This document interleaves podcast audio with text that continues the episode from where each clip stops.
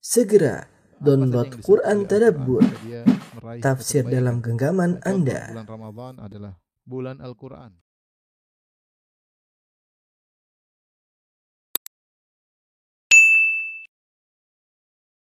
Bismillahirrahmanirrahim. Assalamualaikum warahmatullahi wabarakatuh.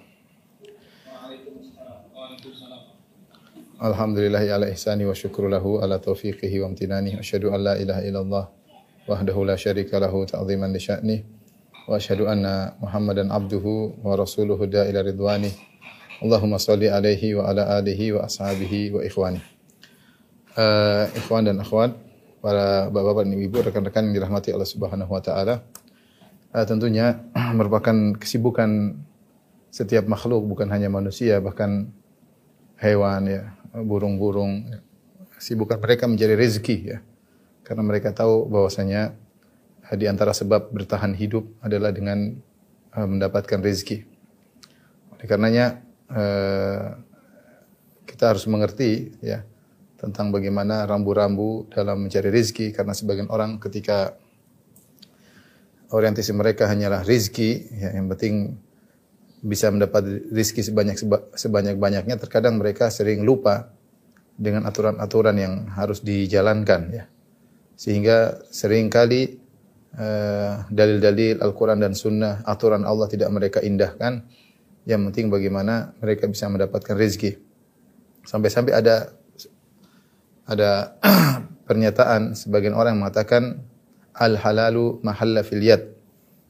Yang halal adalah yang ada di tangan, itu yang halal ya. Apa pun yang kita dapatkan yang penting sampai tangan kita itulah yang halal ya sehingga tidak mempedulikan tentang aturan-aturan uh, syar'i mengenai masalah uh, rizki ya. Maka pada kesempatan kali ini kita sama-sama saling mengingatkan ya karena kita semua sama-sama membutuhkan rizki kita hendaknya mempelajari konsep-konsep rizki yang diatur dalam syariat. Sehingga ketika kita pun mencari rizki, kita mendapat keberkahan dan mencari rizki tersebut kita jadikan sebagai sarana untuk mendekatkan diri kita kepada Allah Subhanahu wa taala. Karenanya eh, sebagian ulama memandang bahwasanya mencari rizki eh, termasuk jihad fisabilillah, yaitu setimpal dengan jihad fisabilillah. Dan ini seperti disampaikan oleh Al-Qurtubi rahimahullah dalam tafsirnya ketika beliau menafsirkan surat Al-Muzammil uh, Allah Subhanahu wa taala uh, menyatakan bahwasanya di antara orang-orang ada yang yadribuna fil ardi yabtaguna min fadlillah ya wa akharuna yuqatiluna fi sabilillah. Allah mengatakan di antara hamba-hamba Allah ada yang yadribuna fil ardi yabtaguna min fadlillah. Mereka mencari berjalan di atas muka bumi mencari rizki. Wa akharuna yuqatiluna fi sabilillah dan sebagian orang ada yang berjihad di jalan Allah Subhanahu wa taala. Kata Al-Qurtubi rahimahullah bahwasanya Allah menggandengkan antara mencari rizki dengan berjihad di jalan Allah Subhanahu wa taala menunjukkan bahwasanya seorang mencari rizki sepadan dengan berjihad ya. Dan ini pernyataan saya rasa tidak berlebihan terutama ketika kita berbicara tentang uh, mencari rizki yang halal ya. Karena uh, godaan untuk mencari rezeki yang haram banyak. Tapi kita mencari rezeki yang halal. Kemudian juga di balik mencari rezeki tersebut kita ingin menafkahi anak istri, terkadang menafkahi orang tua. Uh, kita ingin berinfak di jalan Allah Subhanahu wa taala, kita ingin berhaji, ingin umrah. Sehingga wajar jika kemudian Al-Imam Al-Qurtubi rahimahullah dalam tafsirnya menyandingkan antara mencari rezeki dengan berjihad di jalan Allah Subhanahu wa taala. Ini sebagai mukaddimah pada kita semua agar kita serius ketika uh, mencari rezeki, kita berusaha mencari rezeki sesuai dengan keridhaan Allah Subhanahu wa taala. Tapi beberapa konsep yang mungkin jadi pertimbangan kita dalam mencari rezeki ya konsep-konsep uh, terkait rezeki. Uh, yang pertama bahwasanya uh, rezeki itu sudah tercatat. Rezeki sudah tercatat. Nah, rezeki sudah tercatat. Artinya apa? Rezeki sudah tercatat. Ya, eh, sudah ditakdirkan tidak akan berubah. Tidak akan berubah. Hanya saja tidak ada yang tahu berapa rezekinya. Hanya saja tidak ada yang tahu. Ada yang tahu berapa rezekinya? Berapa rezekinya? Baik, ini yang pertama. Uh, tujuan kita memahamkan hal ini. Uh, yang kedua, lanjutkan bahwasanya seorang tidak akan meninggal akan wafat hingga rezekinya lengkap. Rezeki atau jatah rezekinya semua sudah dia dapatkan hingga seluruh jatah rezekinya sudah ia peroleh.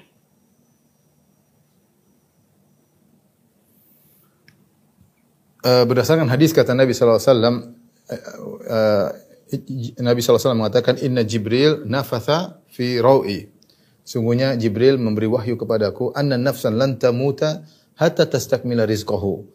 Uh, hatta anna nafsan lan tamuta hatta tastakmila rizqaha. Bahwasanya satu jiwa tidak akan meninggal sampai dia menyempurnakan seluruh rezekinya, sampai dia menyempurnakan seluruh rezekinya ya. Jadi tidak akan kita meninggal kecuali rezeki kita sudah terpenuhi sebagaimana yang telah tercatat di Lauhil Mahfuz, tidak akan berkurang lengkap ya. Sampai disebutkan ada sebuah kisah saya pernah dengar dari seorang syekh, ada seorang jatuh di semacam sumur, terjatuh, kemudian ada yang tolong dia. Ada yang tolong dia, kemudian ketika dia tolong, kemudian dikasih susu, kemudian dia uh, dia minum. Kemudian orang bertanya, kenapa kok bisa jatuh? Dia bilang, tadi saya di sini, terus saya taruh kaki sini. Dia jatuh kembali, dia ingin praktekkan bagaimana dia terjatuh, bagaimana dia dia ingin bercerita bagaimana dia terjatuh, ternyata dia jatuh kembali. Akhirnya dia meninggal dunia. Artinya apa? Uh, dia belum waktunya meninggal karena masih ada rezeki yang tersisa buat dia itu satu secangkir susu belum dia minum, setelah dia minum baru kemudian waktunya dia meninggal dunia. Ini sebagai gambaran bahwasanya rezeki itu tidak akan lepas. Kalau itu jatah kita pasti akan kita dapatkan. Pasti akan kita dapatkan. Uh, hanya saja, hanya saja uh, ketika kita mengetahui hal ini apa tujuannya sih? Hanya saja kan tidak ada yang tahu.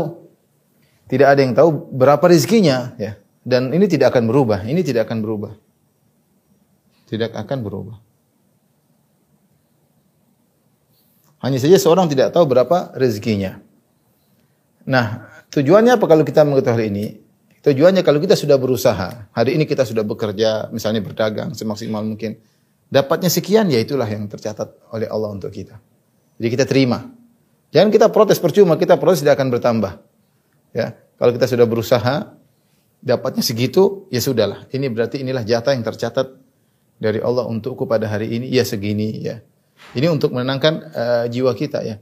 Kalau kita dapat banyak, kita bilang alhamdulillah jatah Allah kasih rezeki pada hari ini segini, kita tidak ujub. Dan ini fungsi kita beriman dengan takdir. Kata Allah Subhanahu wa taala, "Likai la ta'sau 'ala ma fatakum wa la tafrahu bima atakum." Agar kalian tidak putus asa dari apa yang luput darimu dan kalian tidak sombong dengan apa yang kalian dapatkan, ya. Jadi, dia tahu semua rezeki sudah sudah tercatat. Baik. Ini yang pertama. Uh, yang kedua, uh, rizki meskipun sudah tercatat, meskipun sudah ditakdirkan,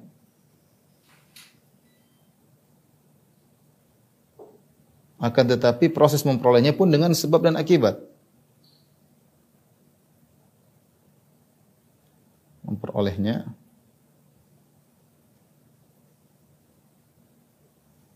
juga dengan uh, usaha ya, dengan usaha. Dengan usaha ada hukum sebab akibat sunnatullah yang berlaku. Harus ada usaha dan tidak ada bedanya rezeki dengan ajal ya. Perhatikan. Tidak ada bedanya. Rezeki dengan ajal. Kita mengetahui bahwasanya ajal kita sudah ditentukan. Sudah ditentukan. Ya, eh, apa namanya? Idza jaa ajaluhum la yasta'khiruna sa'atan wa la yastaqdimun. Jika telah datang ajal, maka seorang tidak akan bisa menunda dan tidak bisa akan percepat. Waktunya datang sesuai dengan waktunya. Tapi bukankah kita meskipun tahu ajal kita, eh, ajal kita sudah ditentukan, kita enggak tahu ajal kita kapan. Ya.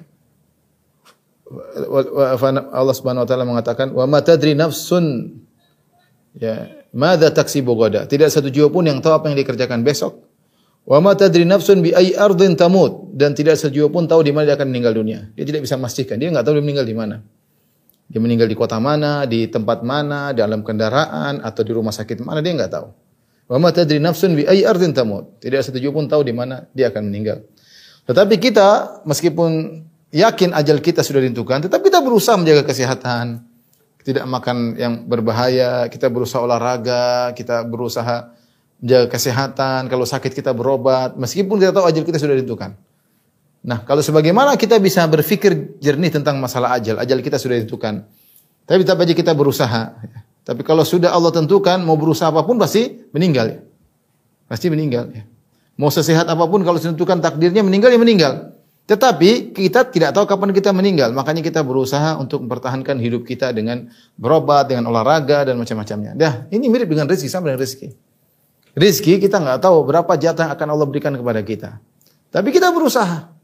Berusaha mencari rezeki dengan berusaha dengan uh, ada sebab-sebab yang Allah anjurkan agar kita mendapat rezeki. Kita menempuh sebab-sebab tersebut baru kita tahu berapa rezeki kita yang Allah berikan pada hari ini. Itu kita pun tahu hari ini. Esok-esok kita belum tahu. Uh, menjelang kita meninggal kita tidak tahu rezeki kita berapa. Itu rahasia Allah Subhanahu wa taala. Jadi uh, rezeki meskipun sudah ditakdirkan tidak uh, menafikan usaha ya. Tidak menafikan usaha. Makanya sering kita sebutkan tawakal yang benar ya tawakal yang benar adalah yang menggabungkan dua perkara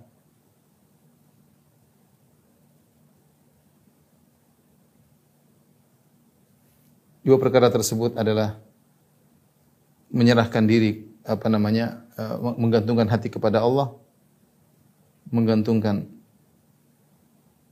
hati kepada Maha pemberi rizki itu kepada Allah Ar-Razzaq. Maha pemberi rizki, kemudian usaha.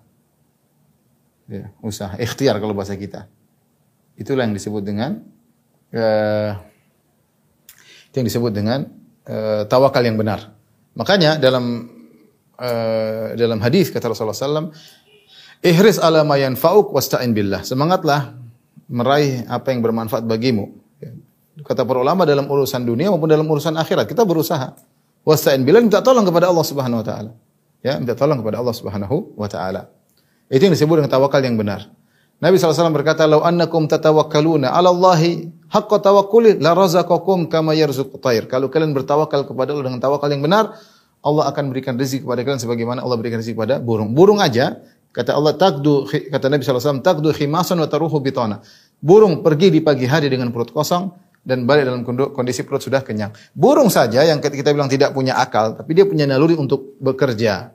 Dia pagi hari dia terbang mencari nafkah, tapi dia bertawakal kepada Allah Subhanahu wa taala. Dia menjalankan sebab urusan rezeki yang ditentukan oleh Allah Subhanahu wa taala. Jadi ini kaidah yang kedua, maksudnya meskipun rezeki sudah ditentukan, Eh, dan tidak berubah tapi dia terkait dengan hukum sebab dan akibat dan apa namanya harus disertai dengan usaha ya. Taib, jadi saya ingatkan tadi eh, kita meyakini yang kaidah pertama kita meyakini rizki sudah tercatat tidak akan berubah tujuannya tujuannya kalau dapat sedikit menurut sedikit menurut kita jangan putus asa. Kalau dapat banyak, jangan sombong. Karena itu semua sudah dijatah. Jangan sombong. Uh, dari sini kita, kita kita tahu konsep rizki mirip dengan konsep ajal, maka kita tahu bahwasanya uh, terkadang usaha tidak sebanding dengan rizki. Sering, sering ya. Saya ulangi, rezeki harus di, di, dicari dengan usaha. Tapi sering kali usaha tidak sesuai dengan hasil, sering. Ya, jadi rezeki tidak mesti usaha tidak mesti sesuai dengan hasil.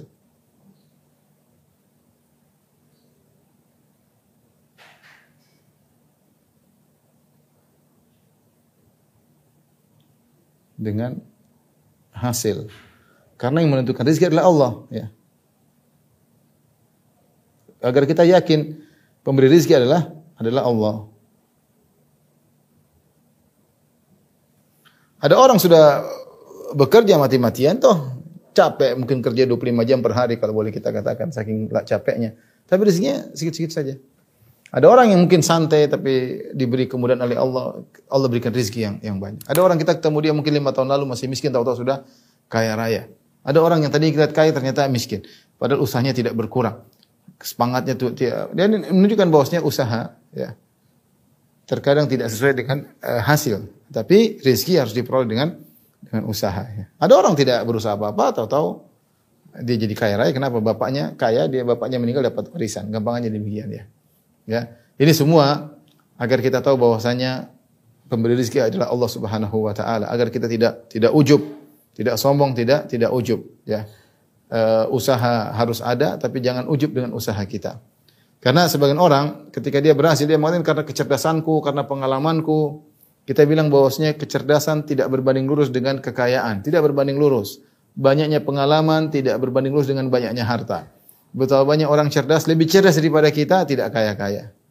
Betapa banyak orang pengalamannya lebih banyak dari pengalaman kita ternyata tidak tidak kaya. Rezeki rahasia Allah Subhanahu wa taala. Tapi Allah menyuruh kita untuk berusaha. Dalam banyak ayat kata Allah, "Famshu fi manakibiha wa kulu min rizqih." Berjalanlah kalian di penjuru bumi, carilah rezeki Allah Subhanahu wa taala. Allah mengatakan, Fa idza qudiyatis salatu fantashiru fil ardi wabtagu min fadlillah. Jika selesai salat Jumat, bertebaranlah di atas muka bumi dan cari rezeki Allah Subhanahu wa taala. Baik. Uh, berikutnya yang ketiga rizki tidak terbatas pada harta. Banyak rezeki-rezeki yang tidak kita sadari ya. Uh, saya ingin eh, teman-teman uh, sekalian, kawan-kawan buka uh, surat Al-Baqarah ayat 212 ya. Lihat. 2 ayat 212. Uh, saya bacakan ayatnya yang menunjukkan bahwasanya rezeki itu bukan pada harta saja yang kita makan, rezeki itu banyak sebenarnya. Allah berfirman, Zuyina lilladzina kafarul hayatud dunya. Kata Allah Subhanahu wa taala, eh, kehidupan dunia dijadikan indah dalam pandangan orang-orang kafir. Zuyina lilladzina kafarul hayatud dunya wa yaskharuna minal ladzina amanu. Dan orang kafir mereka menghina, memandang rendah orang-orang beriman. Orang yang beriman mungkin terkadang rezeki secara materi sedikit sehingga dihina oleh orang kafir. Walladzina taqaw fawqahum yaumal qiyamah dan padahal orang-orang yang bertakwa itu lebih mulia daripada mereka pada hari kiamat kelak. Allahu yarzuqu may yasha'u bighairi hisab dan Allah memberi rizki kepada orang-orang yang dikehendakinya tanpa batas. Saya ulangi ayatnya, Allah berfirman orang kafir diberi keindahan dunia, kemudian mereka mengajak orang beriman, maka Allah jelaskan bahwasanya rezeki bukan cuma itu saja. Walladzina taqaw fawqahum yaumal qiyamah. Padahal orang yang beriman itu lebih tinggi daripada mereka pada hari kiamat kelak. Wallahu yarzuqu may yasha'u bighairi hisab Allah memberi rezeki uh, kepada siapa yang Allah kehendaki tanpa hisab. Kata Syekh Sa'di rahimahullahu taala mengomentari firman Allah, "Wallahu yarzuqu may yasha'u bighairi hisab." Allah beri rezeki tanpa hisab. Farizqu dunyawi yahsulu lil mu'min wal kafir. Adapun rezeki duniawi itu didapatkan oleh beriman orang kafir. Wa amma rizqul qulub minal ilm wal iman.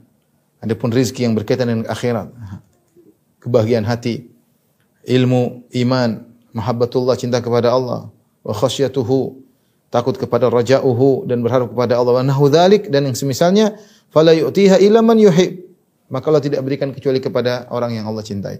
Jadi rezeki sebenarnya uh, tidak terbatas pada harta saja. Jadi ada rezeki duniawi, ada rezeki ukhrawi. Rezeki dunia pun tidak terbatas pada pada harta doang ya. Rezeki itu banyak. Oleh karenanya ini harus kita uh, renungkan bahwa sebenarnya Allah memberikan kita sangat banyak rezeki. Contohnya seperti istri soleha. Istri soleha, kata Nabi SAW, dunia mata, sungguhnya dunia itu adalah kesenangan. Aset. Wa khairu mata'id dunya al-mar'atu salihah. Dan sebaik-baik kesenangan duniawi adalah istri yang soleha. Siapa yang dapat istri soleha? Lebih baik, lebih baik daripada dia mendapatkan rumah yang mewah.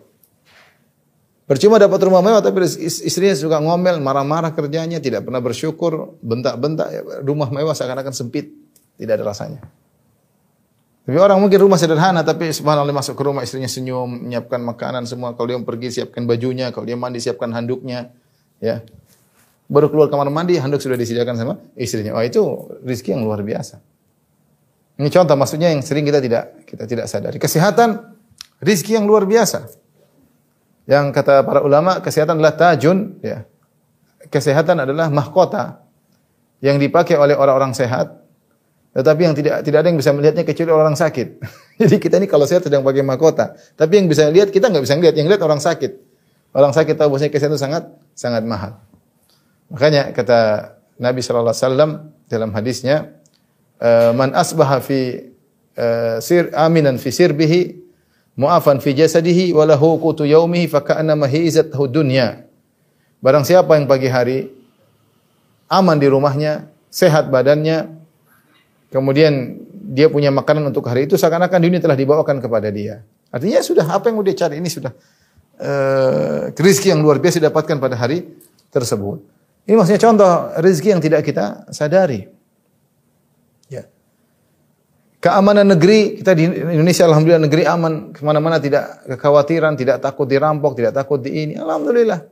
Sebagian negara masih banyak tidak dalam kondisi aman. Kondisi politik berubah dengan cepat ya terjadi perang saudara di antara mereka ya eh, dan banyak hal ya. Jadi maksudnya ini banyak rezeki yang tidak uh, kita sadari. Belum rezeki tadi berkaitan dengan kata Syekh Sa'di rahimahullah taala berkaitan dengan keimanan. Kita bisa sholat, kita bisa baca Quran. Ini bekal kita di akhirat. Kita sedang mengumpulkan aset kita untuk di akhirat. Banyak orang rezekinya banyak tapi jauh dari Allah Subhanahu wa taala. Orang jauh dari Allah tidak akan tenang. Tanyakan sama orang-orang yang hijrah. Kita saya mungkin tidak, mungkin kalau saya ngomong mungkin dianggap ngomong kosong. Tapi tanyakan sama orang yang berhijrah. Yang meninggalkan maksiat, meninggalkan kemewahan. Yang tadinya mereka mewah, hidup hura-hura. Kenapa mereka rela meninggalkan hura-hura tersebut? Karena mereka tidak mendapatkan kebahagiaan. Mereka mendapat kebahagiaan ketika dekat dengan Rabb mereka, dengan Allah subhanahu wa ta'ala. Banyak kita ketemu orang seperti itu. Meninggalkan kemewahan, meninggalkan harta, meninggalkan ketenaran, meninggalkan popularitas. Dia tidak mendapat kebahagiaan. Dapat kebahagiaan ketika hidup dalam Islam, dalam ketenangan, baca Quran, sholat. Ini rezeki luar biasa yang terkadang tidak kita sadari. Ya. Terkadang tidak kita sadari. Makanya konsep rezeki yang penting juga yang perlu kita pahami bahwasanya rezeki tidak terbatas pada aset yang kita miliki. Anak-anak yang baik itu rezeki. Istri yang soleh adalah rezeki. Ya. Rumah yang tenang ya, adalah uh, rezeki. Keamanan, kesehatan, ketentraman, kebahagiaan semua rezeki yang jauh lebih berharga daripada harta yang banyak. Dari harga yang banyak. Saya, saya sering sampaikan, ada di musim pandemi, kita ketemu orang yang mungkin miliarder. Tapi kalau kita ketemu, bagaimana? Ngeluh aja kerjanya. Waduh, ini lagi begini, waduh begini repot, waduh pandemi. Ngeluh. Sementara kita ketemu dengan sebagian orang yang mungkin miskin, tenang aja. Alhamdulillah, ala. Alhamdulillah masih bisa ini, Alhamdulillah. Senyum, masih bisa senyum, masih bisa tertawa, masih bisa bercanda. Yang miliarder sudah nggak bisa bercanda, udah pusing dia.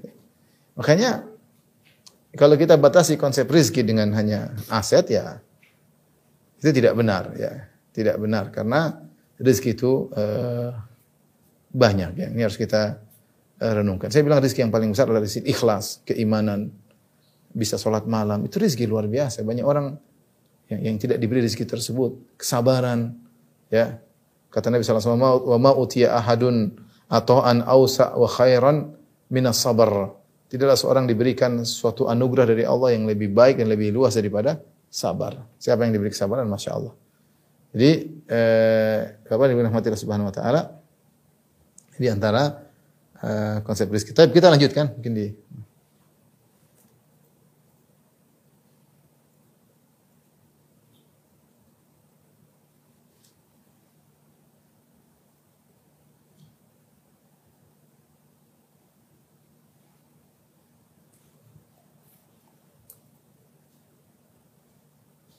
Konsep-konsep rezeki. Masih lanjutan ya. Yang berikutnya, bahwasanya rizki tidak berubah. Berubah jatahnya. Apakah diperoleh dengan cara yang halal?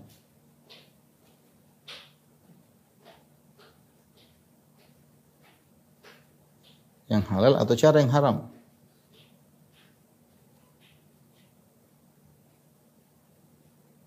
Tidak berubah ya.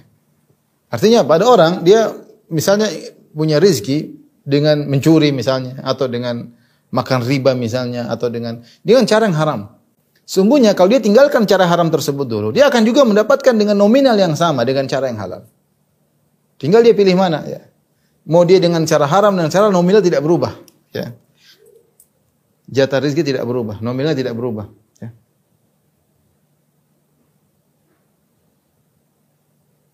Makanya eh, percuma kalau cuma bedanya kalau dia dengan cara yang halal dapat pahala, kalau cara yang haram dapat dosa. Cuma nominal tidak berubah, rezeki tidak berubah. Tetap dia mendapatkan segitu. Tetap dia mendapatkan uh, segitu. Harus kita yakini.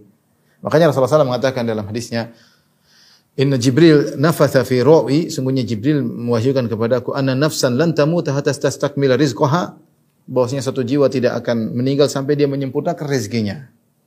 Fa ajmilu fi talab, kata Nabi, maka carilah rezeki dengan cara yang baik. Khudhu mahalla wa da'u mahrum. Ambil yang halal dan tinggalkan yang haram. Sama saja, kau akan dapat segitu-segitu juga. Mau cara haram, cara halal, dapatnya segitu, nggak akan berubah. Sudah di maktub, sudah tercatat. Cuma Allah ingin usaha kita, usaha kita haram atau halal tercatat. Maka e, harus diyakini kalau ada tam, apa namanya e, suatu hal yang membuat kita tergiur ingin mendapatkan rizki dengan harta yang haram, yakinlah kalau kau tinggalkan kau akan dapat yang semil dengan cara yang halal. Dengan cara yang yang halal. Ya, dengan cara yang yang halal. Kemudian konsep berikutnya ini nomor empat tadi. Nomor lima, Sebab-sebab sebab-sebab meraih rezeki. Ada dua. Yang pertama sebab eh, apa namanya? Sebab materi ya. Ada sebab ukhrawi. Sebab materi maksudnya ya kerja, maksudnya eh,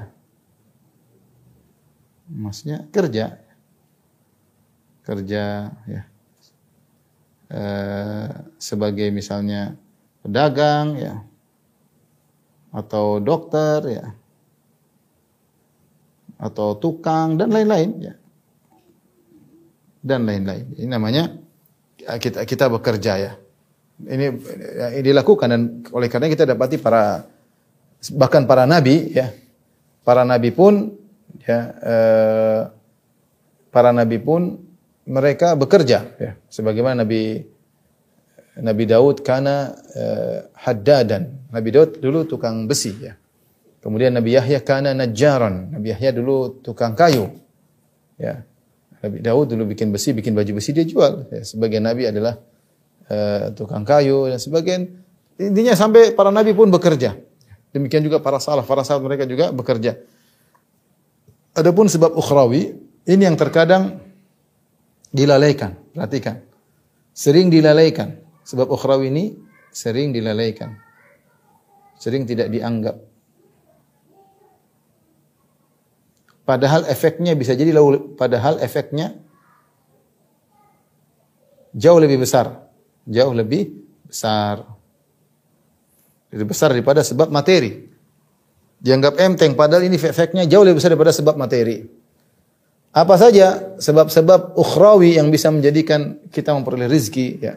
Terutama sebab duniawi kita kerjakan, sebab materi kita kerjakan. Materi atau duniawi kita kerjakan. Kerja kayak sana kemari kayak pagi-pagi nawarin barang kayak pokoknya kerjakan. Tapi ada sebab ukhrawi yang mengiringi sebab duniawi yang itu efeknya lebih besar. Ini orang tidak sadar. Orang tidak sadar. Di antaranya, ya, banyak ya, misalnya tentunya berdoa paling besar. Berdoa. Allahumma kfini bihalalikan haramika wa aghni fadlika aman siwa. Ya Allah, Allah makfini bihalalika. Cukupkanlah aku dengan perkara yang halal darimu ya Allah. Min haramik agar aku tidak ambil dari perkara yang haram. Wa aghnini bi fadlika aman siwak. Jadikanlah aku hanya bertumpu kepada Engkau tidak kepada yang lainnya. Sering doa ini. Agar rezeki kita benar-benar kita hati kita tergantung kepada Allah Subhanahu wa taala. Allah cukupkan kita, tidak perlu kita minta sama orang lain. Ya. Berdoa. Allah makfini bihalikan haram dengan fadlika aman siwak.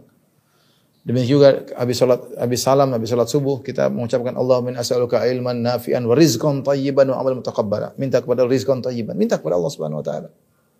Nangis kita malam, ya Allah dengan rezeki aku ingin berbakti sama orang tua, ya Allah aku ingin bersedekah, aku ingin membantu kerabat, aku ingin bikin rumah tahfidz, aku ingin berdoa minta sama Allah. Allah Maha pemberi rezeki. Kalau Allah mau kasih rezeki, gampang kun fayakun selesai. Hmm, selesai. Orang dari miskin kaya mendadak banyak kalau Allah mau kasih gampang. Ya, banyak. Jadi sebab utama adalah berdoa kepada Allah Subhanahu wa taala. Yang kedua, ini juga sebab yang sangat ampuh adalah silaturahmi.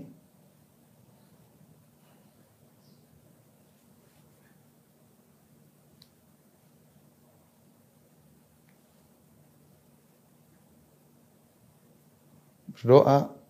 Yang kedua, silaturahmi. Terlebih lagi kepada orang tua. Berbakti kepada, terutama berbakti kepada orang tua.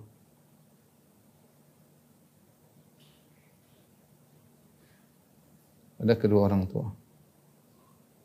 Dan Nabi SAW telah menyampaikan secara khusus, kata Nabi SAW, Man ahabba an yunsa'alahu fi athari wa yubsat lahu fi rizki falyasil rahimah. Siapa yang ingin dilapangkan rezekinya, dipanjangkan umurnya, sambung silaturahmi, terutama orang tua. Dan rahim sudah pernah kita bahas dalam banyak kajian, yaitu kepada kakak, kepada adik. Kita infak, kita berikan kepada mereka hadiah. Pada ponakan jangan pelit, pada bibi, pada om jangan pelit. Mereka tuh rahim kita. Punya rezeki kasih Allah akan ganti dengan lebih cepat, lebih banyak. Ini sebab kelihatannya sepele, tapi ini tidak sepele, ikhwan. Ya. Orang yang nyambung silaturahmi dimudahkan apa? Rezekinya, dimudahkan rezekinya, lapangkan rezekinya, panjangkan umurnya. Ya. Saya dapati, saya bilang, saya dapati saya punya teman-teman yang masya Allah ada yang di antara mereka pejabat, ada di antara mereka eh, dai, ada di antara mereka adalah uh, apa namanya pedagang, Eh, rata-rata mereka berhasil, ada rahasianya karena mereka berbakti sama orang tua. Rata-rata demikian. Kita cek-cek kembali, mereka ternyata berhasil. Di antara sebab utamanya, mereka berbakti kepada kedua orang tua. Jadi usahakan membuat orang tua gembira. Bagaimana ibu melihat kita senang kalau kita datang di, sangat dia gembira melihat kita. Kalau kita tidak ada diharapkan kehadirannya, maka insya Allah akan dimudahkan urusan kita. Sebagaimana seorang penyair berkata, ridha uki sirru taufiqi. Sungguhnya keriduanmu wahai ibunda adalah rahasia kesuksesanku. Keriduanmu wahai ibunda adalah rahasia kesuksesanku. Betapa banyak orang berhasil karena doa orang tua yang yang tulus. Jadi jangan pelit sama kakak, sama adik, sama jangan pelit. Kemudian yang ketiga, di antaranya bersedekah. Dalam hadis kata Nabi wasallam, "Mana qasa sadaqatun min Sedekah tidak akan mengurangi harta. Kemudian di dalam hadis Uh, jadi uh, sedekah secara zahirnya berkurang tapi Allah akan tambah, tidak mengurangi bahkan menambah. Allah mengatakan dia benar Adam unfik anf, uh, anfik unfik alaik. Wahai anak Adam, berinfaklah, aku akan berinfak kepadamu. Saya sering sampaikan kisah ini, saya dengar dari guru saya ketika di Madinah. Ada seorang yang dia dapat rezeki dia selalu bagi kepada orang lain. Dapat rezeki dia bagi sama orang lain.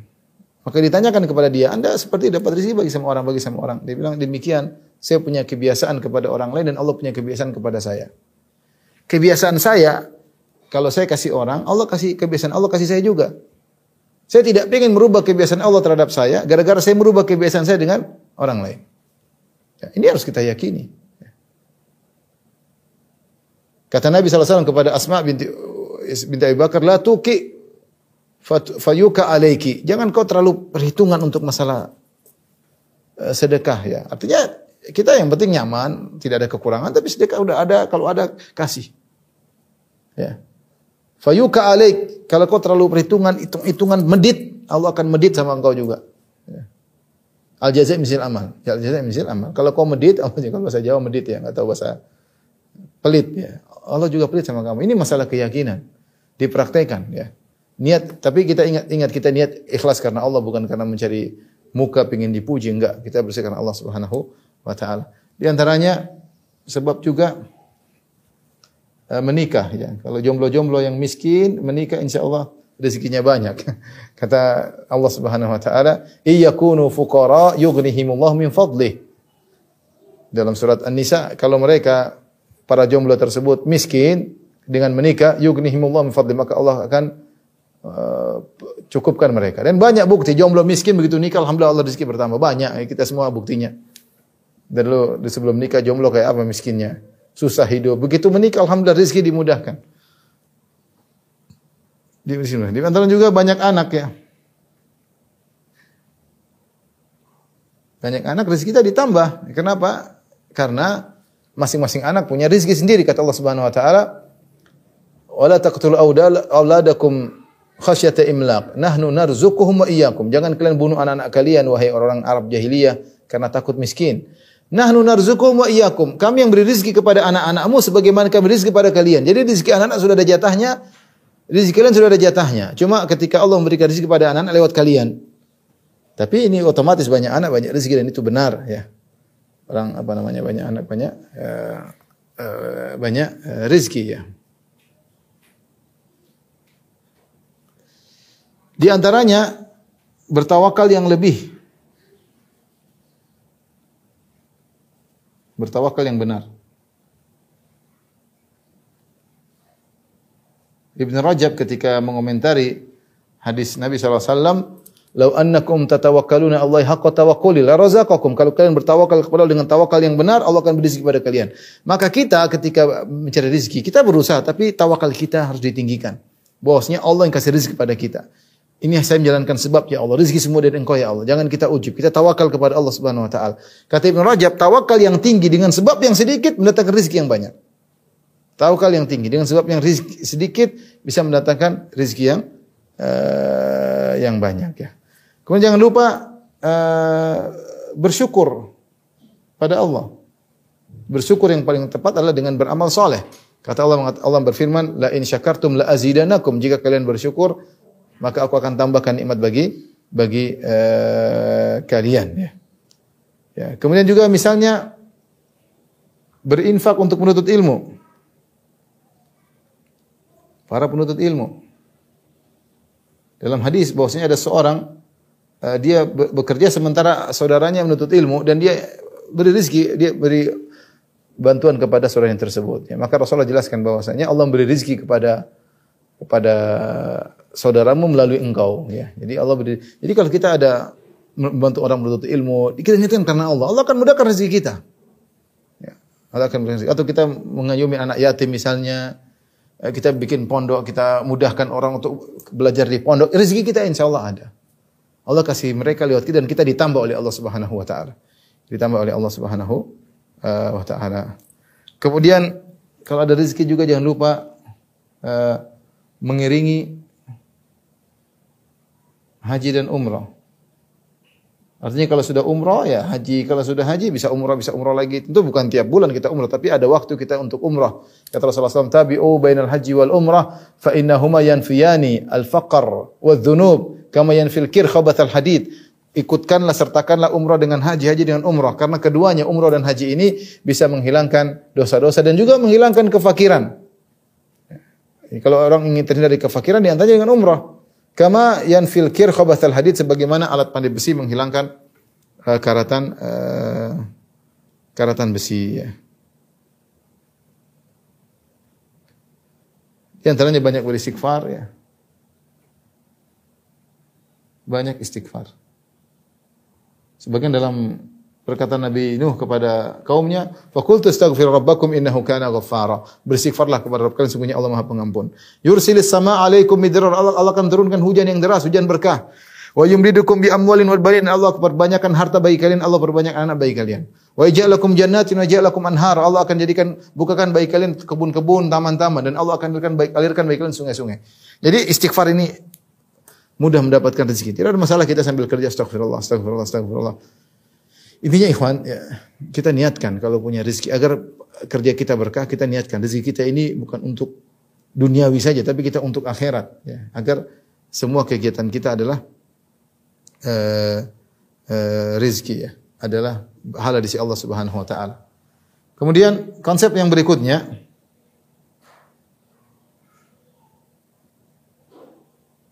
rizki yang dituntut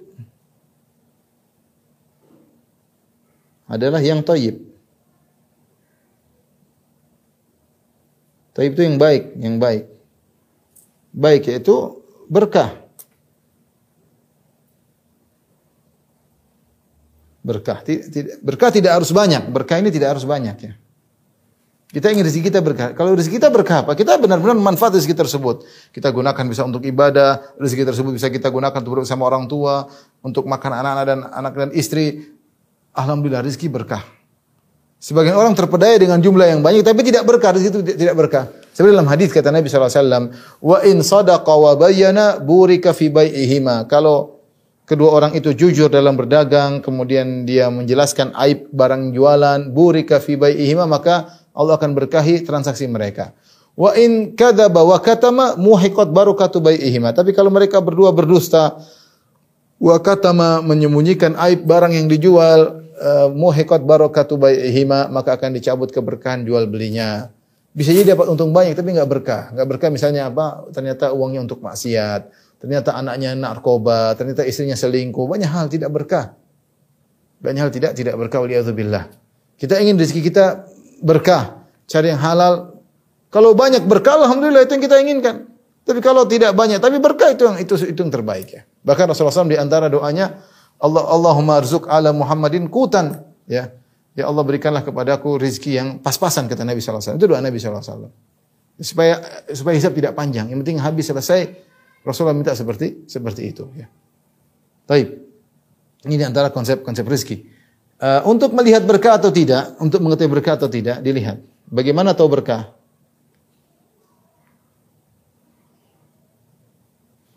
Gampangannya mudah. Jika jika harta membuat kita dekat kepada Allah, maka berkah.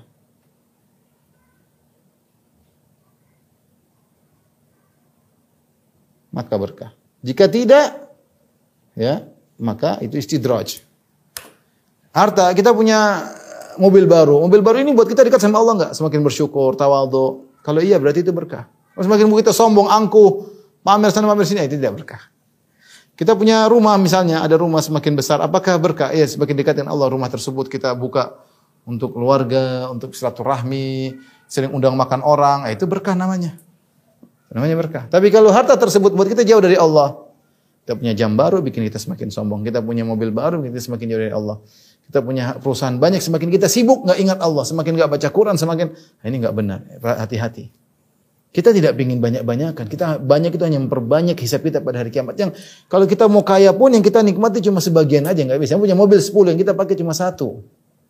Nggak bisa pakai 10-10 sekalian nggak bisa ya. Kita punya makanan, punya makanan sebanyak-banyaknya, paling makan cuma satu piring. Apalagi kalau sudah kena gula, makannya dikit-dikit. Mau kaya kayak apa juga nggak bisa macam-macam. Mau rumah banyak ya tempat tidur cuma satu di dalam satu kamar selesai. Maka kita ingin harta kita itu berkah. Berkah itu Ciri-cirinya apa? Membuat kita dekat dengan Allah. Itu namanya berkah. Kalau kita jauh dari Allah berarti harta kita tidak uh, tidak berkah. Harta kita tidak uh, tidak berkah. Uh, maka terakhir ini supaya supaya apa namanya hati-hati ya.